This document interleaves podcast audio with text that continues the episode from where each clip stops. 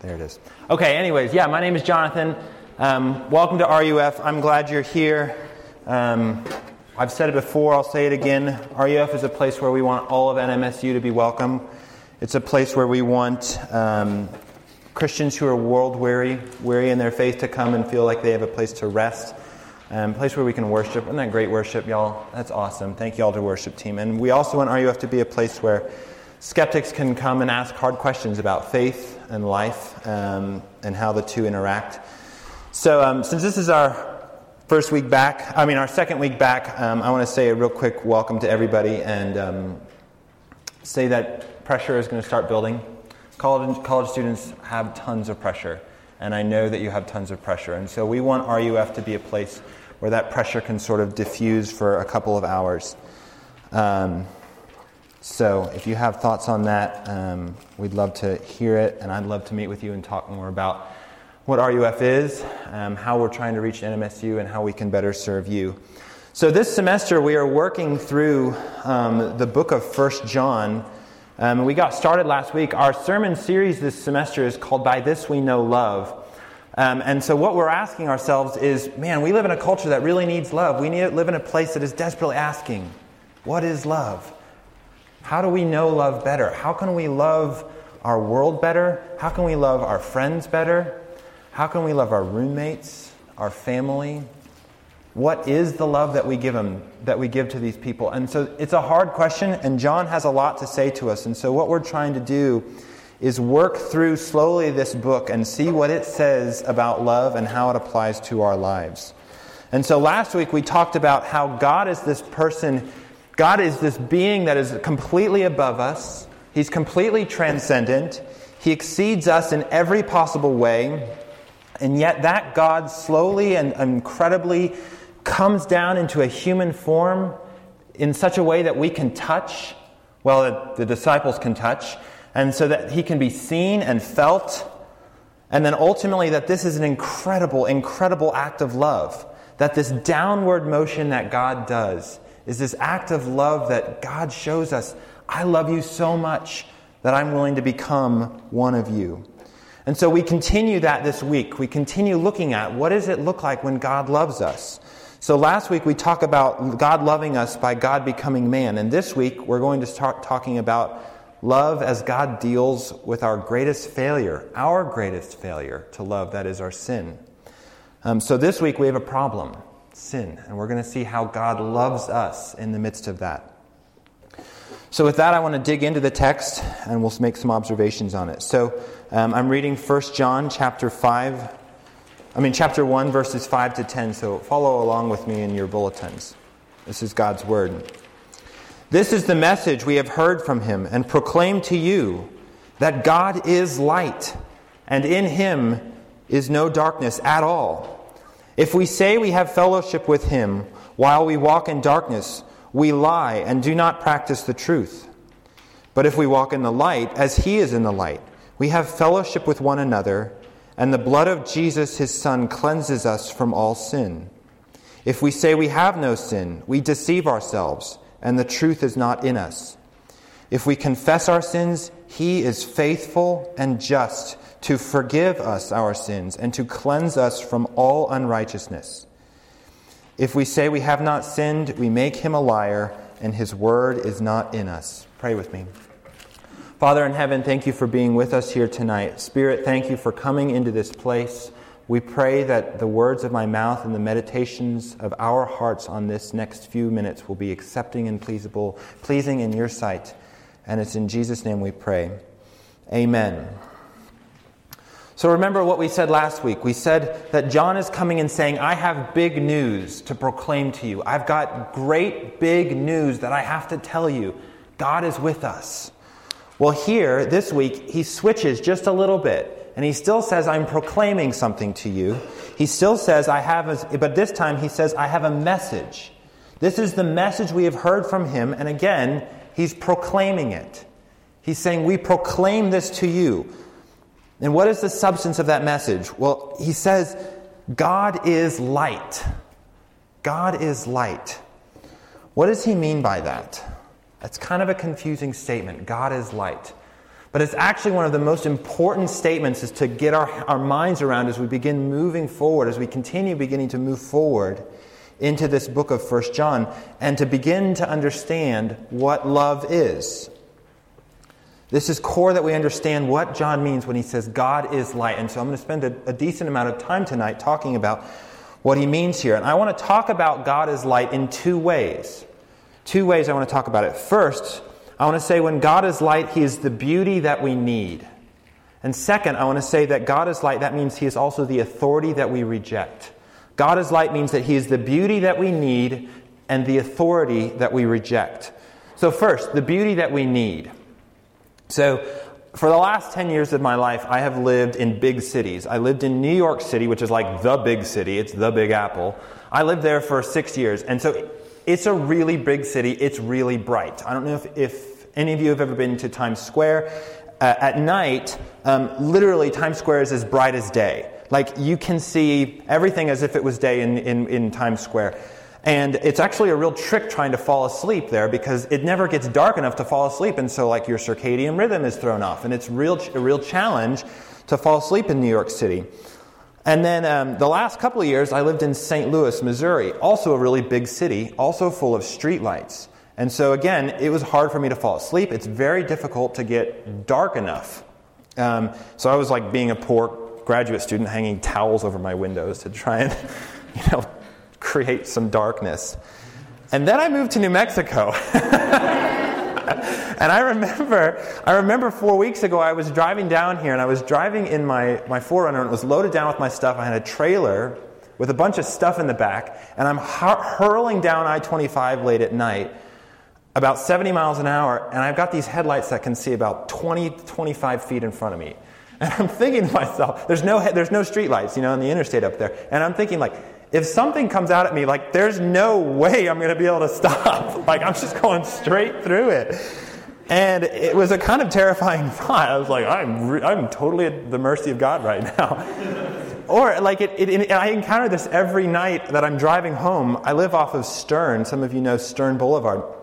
If I'm driving out at night, I tell you, I miss that turn every single time because I don't see it. Like I got my lights on, I, I cannot see the turn. So I'm like, I swing way out to try, to try and get the turn because it's so dark. And you know what? That made me realize how dark it is here at night. And it made me realize that in a really dark place, how badly we need light. We need light. We desperately need it for our survival. It's key to our survival. If we didn't have light, imagine what our lives would be like. We could not get by. Like we would, it just wouldn't be unpleasant. We couldn't survive. Light is, we, light is something we need. Imagine driving down the road at 70 miles an hour without light. It's not going to happen. You will die. You, I'm telling you the truth. But not only is light something that we need, it's also a source of great comfort. It's a, it's a source of great beauty. Without light, film students will tell you this we couldn't have film, we couldn't have photography, we couldn't have art. So, light is also this source of beauty that we really, really love and we appreciate. So, light, light is this beauty that we need. And that's, that's beginning to get at what John gets at here when he says God is light.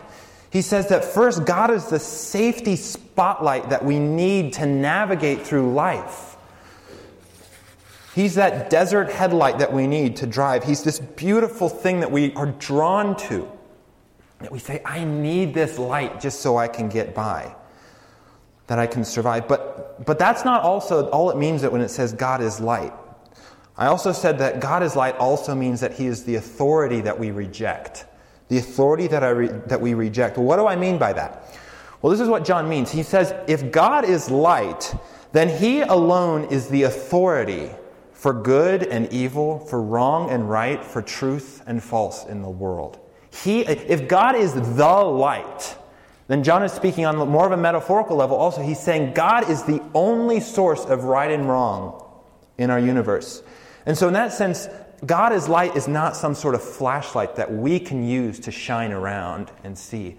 God is more like a spotlight. And I use analogous lang- analogy language. God is like a spotlight that we have to follow, that tells us what's true, And when a light reveals something, it's, it's ultimate what's tr- it's ultimate truth. We don't look at a light or look at what a light reveals and go, "Oh, that's subject to interpretation." Or that's just your idea of it. No, what a light reveals is absolutely true, and there's no debating it. So when God when John says God is light, he's saying that God has the final say in what's right and what's wrong, what's good and what's evil. That means that with God is light, that means that God has the right to tell us everything that has to do with every piece of our life, including our sexuality, including how we think about economics and social structure, including how we think about politics, including how we think about our relationships with other people. God is the one who begins to say, This is how you organize your life. And we don't really like it when people tell us what to do, do we? When someone says, You listen to me, you have no choice in the matter, what do we do? We say, Whoa, who are you? Who are you to tell us what to do? And so, in that, we see that we tend to push back at authority that's making this hugely authoritative final claim. So, God is both the light that we desperately need, the beauty that we need, but He's also this authority, this final authority that we tend to reject. And so, what do we do when we hear that, that message? We hear this idea that God is light. Well, I think there's two possible responses that John gives us. And so, we'll, we'll talk about them as like two different people person A and person B. Person A, let's say they hear this message that God is light that John says. God is light. And this person says, Yeah, I'm down with that. I can agree with that. I'm down. And then proceeds to live their life however they want. They go around and they do whatever they want. And that's what John is getting at here when he says in verse 6 if we say that we have fellowship with him, that is, if we say, Yeah, I acknowledge that, I, that he's, I acknowledge this, I have fellowship with God. But, or while we walk in the darkness, we lie and do not practice the truth. Now, what does John mean when he says we walk in darkness? Well, let me think, let me try to put it this way in an example. Let's say you have a family. You have a family and it has two sets of siblings. And the older one says, Yeah, I'm in this family. I'm a member of this family. I show up to family dinners. I show up on holidays. I show up in family pictures. I'm in this family. I'm in fellowship with this family. But then, when no one's watching, let's say that he's really cruel to his little sister. Let's say he beats her up. Let's say he belittles her. Let's say he's absolutely cruel to her. And as an aside, I'm, I'm sure that in a room this size, so that's happened to some of you. And if that brings up some things for you, that's awful, and I'm sorry. And if you want to talk about that, um, I'd like to be a safe person to talk to, or um, I can point you in some directions. So, um, because that's not that's not a good thing. But um, but is this is this person who's who's beating up his little sister? Is he really a part of the family? No, of course he's not a part of the family. His actions are the exact opposite of what he's claiming. He's saying, I'm in this family, but he's uh, doing everything that would say that he's not a part of this family. So, and then John is making the same thing, the same he's using the same thing to talk about our relationship with God. He's saying, if you say, oh yes, I'm religious, I'm a Christian, but then you consistently live a lifestyle that purposefully denies that, John, and I think we would have to agree, would have, have to say, no, you're lying by your actions. So John would say to this person A, he would say to person A, you can't, don't claim to be a Christian and then have a lifestyle that proves otherwise. Your actions and your behavior should prove your beliefs. Your actions should support what you say. And I think we all, we, this is pretty common sense to us to say. If someone says, I believe in the env- I believe in protecting the environment, but then is trashing the environment, sure, they must not, I mean, we say they're lying. Or if someone says, I value honesty and hard work, but then is cheating on tests, they, they clearly don't value honesty and hard work. Or if someone says they value women, or they value other people, but then they speak badly about them or they manipulate them for their own selfish gain, how can they possibly say that? How can they possibly be, mean that? We have a word for this in our language. We, we call it a hypocrite. It's when you say one thing and do another, and it's incredibly unloving. In fact, it might be the definition of unloving is to be inconsistent between what you say and what you do. So, John is saying here that there should be an alignment between what we claim we believe and how we act. So, this is a challenge for us. If, if you claim to be a Christian, if you claim to be a follower of Jesus Christ, your lifestyle should reflect what Jesus says. Your lifestyle should begin to show what Jesus says. And that is the beginning of love. And so some of you may be thinking, that's not love. That's not love is not about following rules. Love is about accepting me for who I am, not making me change. But I would ask, is, it re- is that really what love is? If you have a best friend and you tell them, I value my relationship with you, but then you trash them behind their back, do you really love them? Or if I told my wife, I said, Caroline, I love you, but then I was out at a bar looking at for other women, do I actually love her? No. There's this alliance between what we say and what we do. And that's what walking in darkness is. Is you say, I've, I have fellowship with God, I'm a Christian, but then you're actually doing things that are the exact opposite. That's hypocrisy.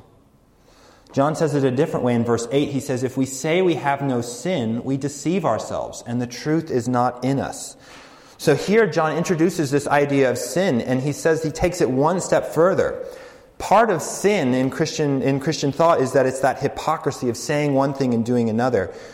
But it's actually more than that. A sin is actually a rejection of God's authority. Sin is not just being hypocritical. It's actually, it's, it's, it's worse than that. Sin is saying, I'm not a sinner. I'm a decent person. I don't do what's bad. I do my best to treat others around me with respect. And John is saying, no, that's impossible. We all have this tendency to reject God's authority. We all have this tendency to do one thing, to say one thing and to do another. Jesus said in one of in the gospel, in one of his gospels, in the Gospel of John, he says, The light, and there he's referring to himself, the light has come into the world, and the people have loved darkness rather than the light because their works were evil. So we naturally want to reject that authority. We want to reject fellowship with God. That rejection is sin. And that's what John is calling us out for. Rejection is sin, both of God of his, his, both of God as light, but also living in a lifestyle that's contrary to him. So the first question is there should be an alignment between what you claim and what you do. We all have areas in our lives where we say, This isn't sin. This is okay. I'm all right here. Don't, don't judge me here. But love starts with being honest about that. It says, actually, I'm more messed up than I thought I was. I'm more broken than I expected. So that's person A, someone who says, I'm okay. I'm all right. Don't look at me. Don't judge me. I reject God's authority. I'm not a, I'm, I'm, I'm good. But then person B, let's look at person B. This is the person who says, and I know this is some of us, I know this is me many days, that says, man, I want to be a Christian. But I have so much brokenness in my life. I see the areas and the places where I reject God. How can I possibly walk in the light? I know some of us, I know some of you say, I know I'm a sinner. How can I possibly be a Christian? My actions prove that I'm not a sinner. I'm not a Christian. Because I did X and I did Y and I did Z this week. I did all these things. And that's what John must be saying here. He says, if you walk in darkness, how can you be a Christian? I remember reading this verse when I was young and when I was in college, even, and thinking, well, I remember I did this, and this is not walking in the light, so I must be a liar and I must not be a Christian. I remember doing that. And so maybe, maybe you're there tonight. Maybe you see yourself as that failure that Christian that who's just like, I don't know how I'm a Christian. You feel like you've messed up too badly again. And so you're just beating yourself up. Even with this, you're saying, Look what this text says. How can I be a Christian with this? Maybe you feel dirty. You feel like you've sinned too badly. But I want to look again at what John is saying here. Notice that John does not say if you have sin in your life, then you are not a Christian. He does not say that anywhere in this text. We all have sin in our lives. That's part of being a Christian. That's part of being a Christian. What John is saying here is that if you say that you do not have sin, or if you claim to be a Christian but then are inconsistent in how you live, that's when there's a problem. John is not, hear me say this, John is not writing this so that you can beat yourself up about what you've done this week. John is not writing this so that you can say, I must not be a Christian because I sinned. That is not why he's saying that. So, what do we do if we do beat ourselves up? If we find ourselves saying, if you're that person sitting here saying, What do I do? What do I do? Well, look at verse 7 with me. What does verse 7 says? But if we walk in the light as he is in the light, we have fellowship with one another, and the blood of Jesus, his son, cleanses us from all sin. So we said earlier if walking in darkness is a consistent rejection of God's authority, then walking in the light must be the opposite. It must be saying, I need the light. I'm hurling down I 25 and I don't have my lights on, and I desperately need Christ in my life. I desperately need something to fix this problem. And it's that, that moment when you say, Yes, I am a sinner. I desperately need God. It's at that moment, what does it say? He is faithful and just to forgive us. He is faithful and just. That means faithful, he'll do it every time. Every single time. Just. That means that when he does it, it's complete. It's done. His forgiveness is complete. But not only does God forgive us, He cleanses us from unrighteousness. Sin, sin is like a giant black stain on our clothes. And it pollutes our lives and it pollutes our fellowship. It's like when you go and you see a good friend or someone that you really respect, and you've got this giant stain on you, so much so that you're embarrassed to be around them. You're like, uh, I don't know what my, clo- my, my clothes are, are filthy, and I don't know what to do with you. That's what sin does to us. It pollutes us and it makes us ashamed. But what does it say when we confess? God not only forgives us, but He cleanses us. He cleanses us from all unrighteousness. God takes the guilt of sin and He forgives it. He takes the stain of sin and He cleanses it. Let me say that again. God takes the guilt of sin and He forgives it, and He takes the stain of sin and He cleanses it so that it's as if when God is done with us, it's as if we'd never sinned. It's as if when He looks at us, He sees Jesus Christ, who is perfect and spotless and holy. That's what God sees when He looks at us because of what He's done here. So, for person B, this person who feels afflicted and beat up in their Christian life, the simplicity of the gospel is to just say, I am a sinner, and confess it, and then trust that God is faithful and come just to forgive us our sins. So please don't afflict yourself. Don't beat yourself up. In fact, I want this passage to be a banner passage so that this week, if, you're, if you feel like you can't, you're, you're a bad Christian or you're not a Christian, this is the first place that you go.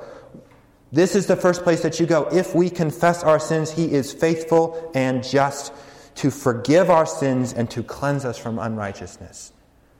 That is truth, my friends. That is truth that, God, that John has to that John proclaims to us. This is a major tenet about the Christian faith that Christianity is not about sin management. Christianity is not about you piecing together your life morally and ethically. And so you say, okay, I was okay this week. I didn't do anything bad. I, I managed my sin. I kept it on tap. No. Christianity is about saying, admitting to, to yourself and to God, I can never be good enough. I can never possibly be good enough before God. And all I can do is trust that Christ's goodness is enough and that that is enough. That is what walking in the light is. That is what walking in the light is, is consistently relying on Jesus' goodness for our life. So that should prompt two questions for us. It should prompt the question of which person am I right now? Which person are you right now? My person A? Am I someone who says I have no sin? Can you really admit that? Can you really admit that to yourself? But then there's also person B who says, I have too much sin. I'm beat up by my. And the question is there is Jesus' blood enough to forgive? Absolutely it is. Absolutely, it is. So, how does this bring us back to our theme of by this we know love that we're working through?